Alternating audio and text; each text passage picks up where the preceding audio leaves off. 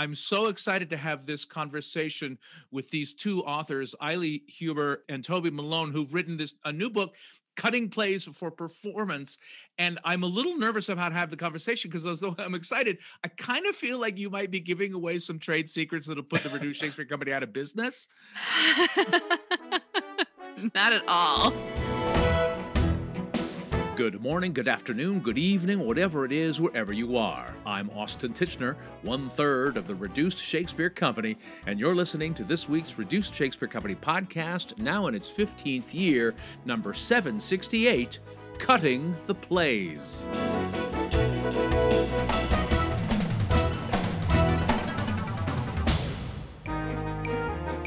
If you've ever wanted to cut down a massive Shakespeare play, or indeed any epic already in the public domain, but you wanted a more sophisticated understanding of how that could best be done, directors and dramaturgs Aili Huber and Toby Malone have done that work for you. They've written the new book, Cutting Plays for Performance, a practical guide on how to go about uh, I won't say reducing, but shortening your play for any and all kinds of reasons, from the practical to the craven to the artistic. I was so thrilled to talk with Aili and Toby last weekend, and Toby began our conversation by explaining what niche in the market this book is filling and who it's for.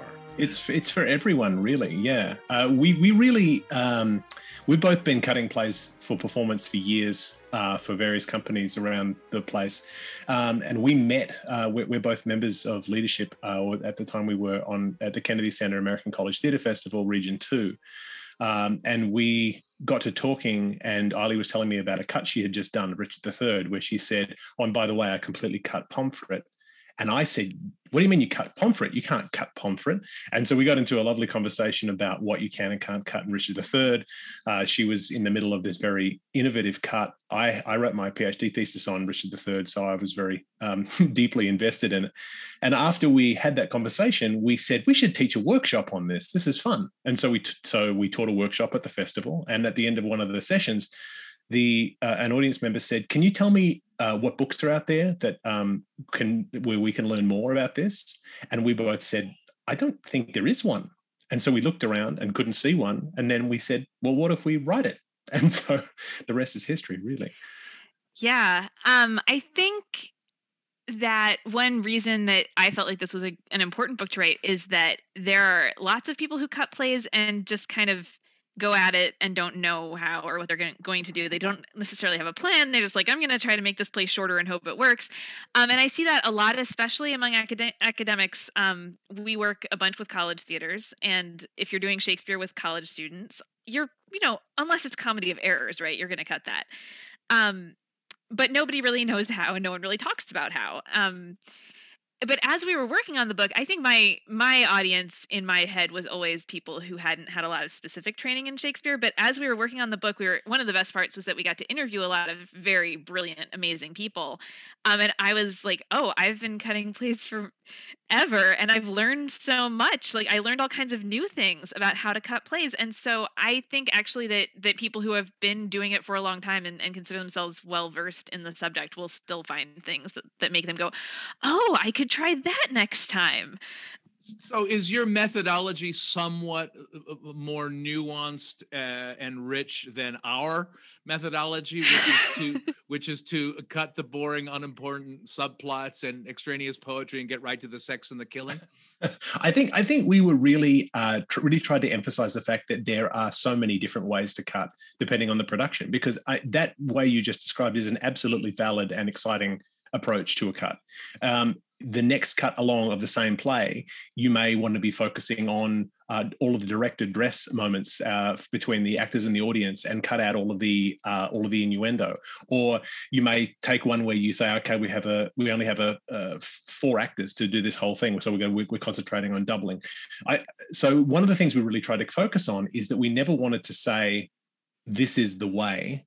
we wanted to say we're collecting a bunch of different ways that we've found. And so we were talking to people who are cutting plays for high schools, and we were talking to people who are cutting plays for the public theatre, Shakespeare in Central Park, um, and everything in between.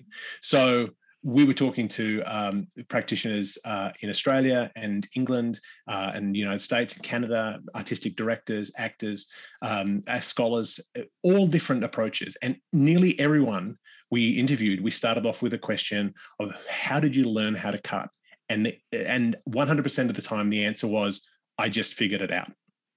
No one learned in the classroom. No one read a book. Everyone just figured it out. And that's one of the glorious things about this. What I also love about the, the idea is that it doesn't sound like you have anybody going, How dare you? How dare you cut Shakespeare? Because it feels like to me, this is still a kind of an unacknowledged open secret is that every single production that goes on of Shakespeare is cut to one degree or other. And in fact, the texts that we do have are very suspect in terms of what uh, what is, what is original, what's been added on, what is not just one or the other version of the script, but maybe all of the versions slammed together. We don't know. You know, so uh, that's a thing that I just think the average punter doesn't really understand is that the scripts are a, are very fluid Absolutely. Mm-hmm. And we and we start out right at the beginning saying you may be saying to yourself you can't cut Shakespeare. Um, and most people who would reading it would be aware of what what um, of what is done in production, but we also use an example right off the bat of as soon as the Priam and Hecuba speech, speech starts in Hamlet, the first interjection is Polonius, who says, "This is too long." Yeah. um, we have an immediate moment where Shakespeare has a character saying, "Okay, we can't this is too long cut it down uh, and so you know shakespeare gives us all this authority to cut his plays um, he really he really does it's a that's a joke he goes to frequently when there's mm-hmm. exposition mm-hmm. or long-windedness i yeah i also think it's interesting um, one thing i want to be clear about is that this book while Toby and I started it as a conversation about Shakespeare, um, it actually is for cutting any public domain plays, like anything that is legal to cut.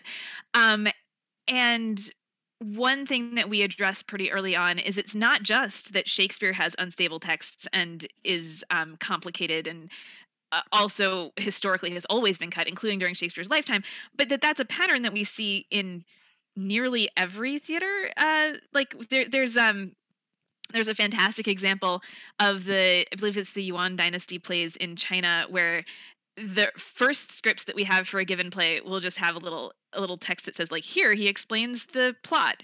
And but it's not written out like what is said. And then in subsequent versions of the same text we might have something that's got it more written out. And we know that much as shakespeare's company did when they when these touring troops would go off away from the central capital city they would um, take out like a lot of things that only people in the capital would understand. They put in more physical humor. Um, and so these patterns that we think of as being Shakespearean are really, I would say they're very common in in most theaters and even in modern theaters if you think about like if you have a broadway show that has previews somewhere and then it changes you know i just um my son and i both are obsessed with uh working on a song which is the process book about hadestown and in it it it has like here's where this song started and here's where we changed it and here's where it ended up and so what is the real text of hadestown right? Not that you can cut Hadestown because oh, you yeah. will hear from their lawyers. yeah, yeah, give it 75 but, years. But we, we, actually years. have a. Uh, that's right. We have a um, uh, we have a, an appendix chapter at the end, which which which we wrote uh, with the support of the direct uh, the Dramatists Guild of America, uh, which talks about the legalities uh, of this and about what you can and can't cut. Because you may think, oh, it doesn't matter. I'll just cut it out. I'll just add a song. I'll just put this in. No one will notice. But we're very stringent in saying no you cannot cut death of a salesman. You just can't do it. Not yet. Um, not that you would, but you just can't do it yet. Um, oh, I would. And so, oh, I would. Um, that's, a lot of Miller. important. A lot of Miller that I would cut, and O'Neill. Oh, goo, get me started. I want to um, see the reduced Shakespeare Company's production of The Iceman Cometh Now. oh God! Oh God! Oh God! I think would be the joke.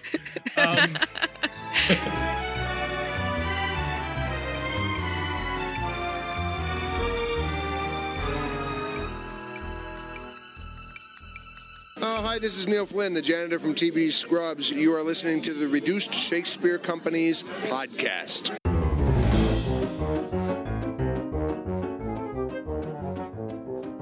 Where can you RSC the RSC? We're still the remote Shakespeare Company until this November 2021, and you can find our next round of performance dates at our website, reducedshakespeare.com. You can check our Facebook and Twitter feeds for the latest information, but as always, the very best way to stay up to date about all of our worldwide performance dates is to sign up for the Reduced Reader, our email newsletter. Go to reducedshakespeare.com and click on the link to subscribe, and check out our touring page for specific box office venue and ticket information. Now back to my conversation with authors Aili Huber and Toby Malone, talking about their extremely helpful new book, Cutting Plays for Performance.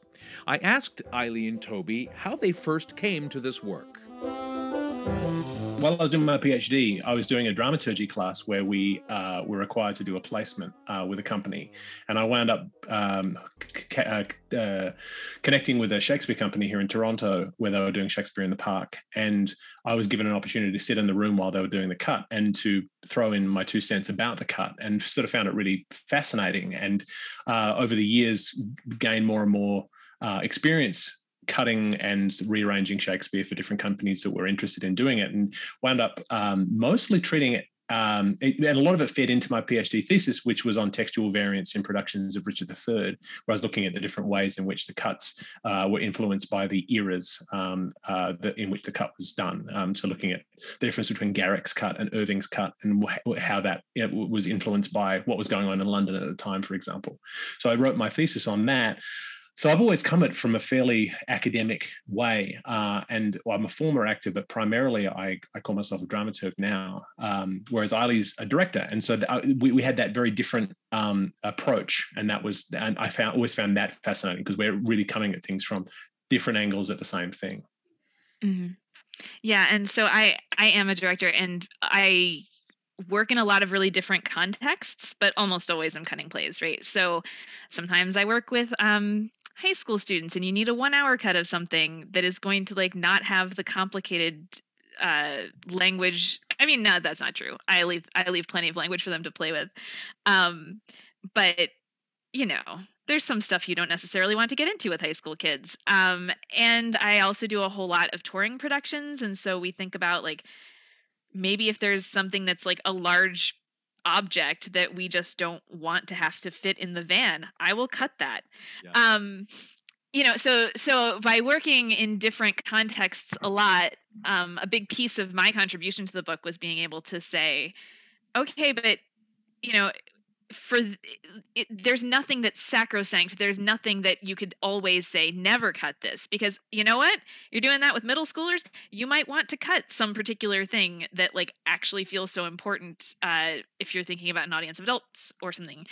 So i think my approach tends to be not very prescriptive um, and actually i think that's sort of the first place that toby and i had like a fascinating and productive argument um, is is just the thing about pomfret. It was for a, a production that needed to be about 90 minutes or 100 minutes for a high school audience. And i was like well if i cut pomfret that cuts like half an hour. And it cuts a bunch of people that the high school kids don't know about or care about. Like it's but really Pomfret is the heart and soul of Richard III. Who even I, knows Lady Grey's older sons? I have and, to, I have, I have to, and I have to, I have to. I will freely admit that Aili was right with that choice that she made. Uh, listen, I, have done when I uh, uh, when I direct um, uh, Much Ado a couple, couple of times. I reassign lines because I don't care about the old man. I'd rather give those uh, expository lines at the beginning to Hero and Margaret and Ursula. You know, sure. for instance, um, yep. I have also swapped Leonato's and the priest's lines um, at the mm. end. So, and also changed her, the gender to Hero's mom. Uh, uh, yeah, Hero's father to mother.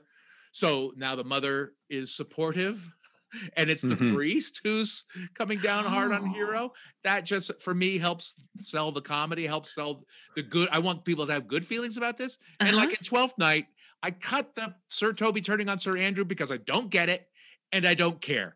And that's right. not what the play is about. Those choices that you're allowed to make and you should make, you discover so much more about the play. You find a new um, nuance in in the play. I, I, don't know if you got to see the National Theatre's Romeo and Juliet that was broadcast on PBS recently, oh, no. um, but um, but incre- an incredible production where uh, Capulet and Lady Capulet were swapped. So Lady Capulet was the head of the household, and Lord Capulet was nothing. He was uh, he was a, a, shrinking violet in the background, and so so it meant that all of the power was between J- Juliet and, Ca- and Lady Capulet, and the argument scene, which is nearly always a screaming match, suddenly became incredibly psychologically uh, rich.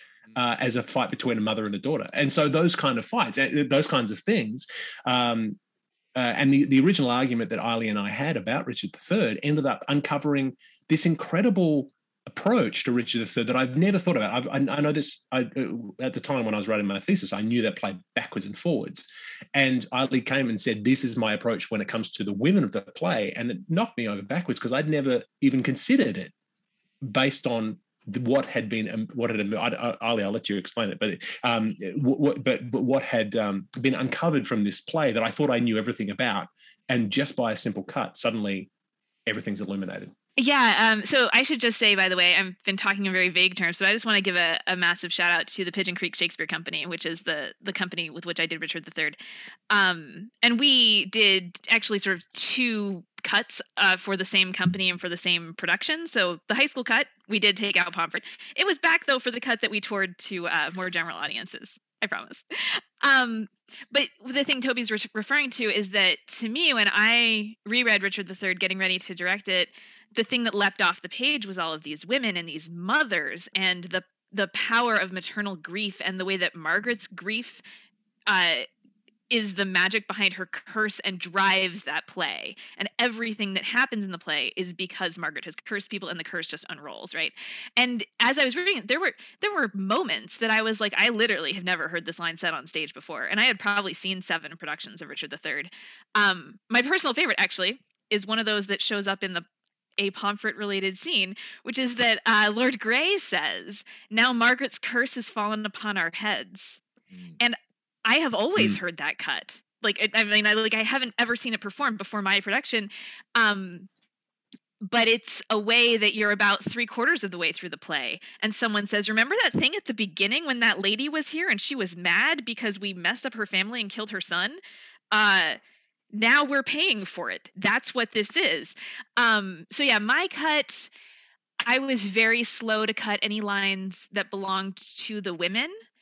Um, and in particular, there's a scene where they are all mourning. They're all saying, "I had an Edward that Richard killed, and I, you know, I lost my son, and I lost my brother, and I lost all these people."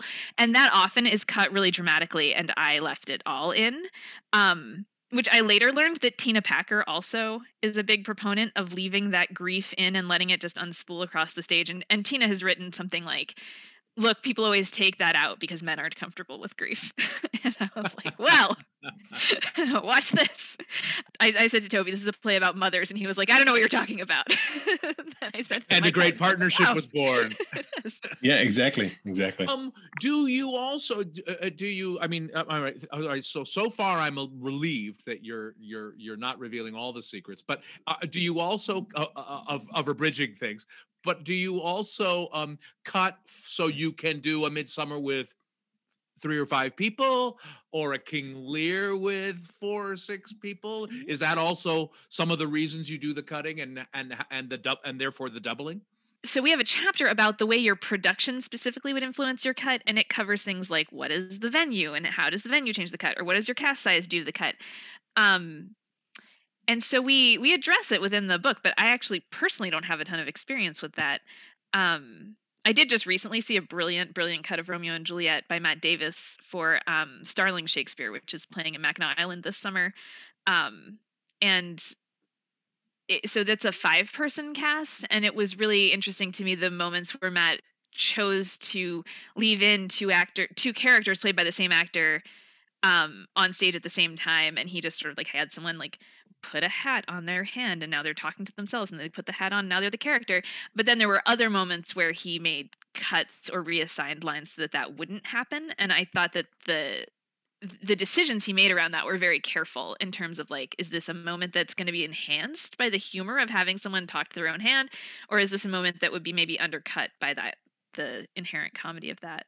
Yeah we tried to really um, paint with with with quite broad strokes. I think when when it came to the, the, topics we were covering, and sort of to say there are lots of different ways, and so we get we we throw out a lot of hypothetical situations and say, you know what what if you you're in a, a high school auditorium? What if you are in um, uh, a stadium? What if you have a cast of 40 what if you have a cast of two?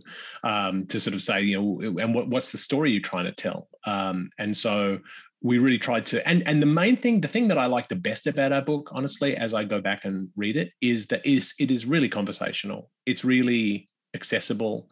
Uh, it's not an academic text. Um, there's kind of academic smart things in there. And there are a few moments which are a little bit uh, more technical. We have a, a, a chapter um, that Aili wrote the bulk of, which is a brilliant, my favorite chapter, which is this brilliant uh, chapter about um, uh, a lot of these um, the uh, rhetorical devices that uh, that you need to take into account when making a cut, uh, and so that that really sort of takes takes you into into the weeds when it comes to the cut. But there are also other chapters where we're sort of just breezy and telling jokes and having fun with it. And we and and and the early responses we've had to the book have been that it it's fun to read. And that's it was and that, it was fun to write. I think both of us kept waiting for it to stop being fun but it was fun the whole time that's it for this week's Reduced Shakespeare Company podcast. Aili Huber and Toby Malone's Cutting Plays for Performance is stuffed with interviews with folks who are putting all this work into practice and is available for pre order now by going to their website, cuttingplays.com. The book comes out in December 2021, and you can find out a ton more information at the website cuttingplays.com. Then send us your favorite cuts via email to feedback at reducedshakespeare.com. You can also find us and interact with other fans on our dedicated podcast page on Facebook at RSC Podcast, on Instagram at Reduced Shakespeare Company, or on my preferred platform on Twitter at Reduced. You can also follow Cutting Plays on all the socials at Cutting Plays. Aili Huber's on Twitter at How Let Swing, all one word, How Let Swing, and on Instagram at Nilatti. Nilatti? N I L A T T I. You can follow me on Twitter too at Austin Tichenor, on Instagram at the Shakespeareans, and I hope you'll check out my new website, The Shakespeareans. There you can find more information on how I can help you with monologues, presentations, or writing projects. Check out theshakespeareans.com and my Patreon page, patreon.com slash Austin Tichenor. Thanks as always to cost cutter Matthew Croak, web services by Ginger Power Limited, and music by John Weber and GarageBand. Our random fan shout out this week goes to Lady Geek. No reason, it's just random. Special thanks to TV's Neil Flynn from Scrubs and The Middle. And finally, thanks very much to you for listening. Please stay safe, get vaccinated, and keep your masks on. I'm Austin Tichenor, 768 2304ths of the Reduced Shakespeare Company.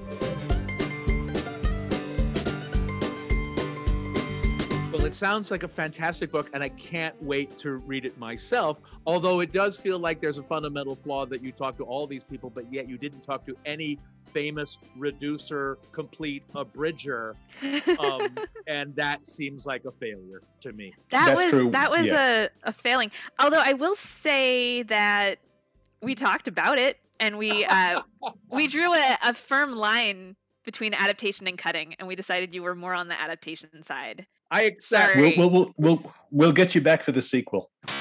This podcast is a production of the Reduced Shakespeare Company, reducing expectations since 1981. Go to reducedshakespeare.com for performance dates, actor bios, email newsletters, and so much less. So much less. So much less. So much less.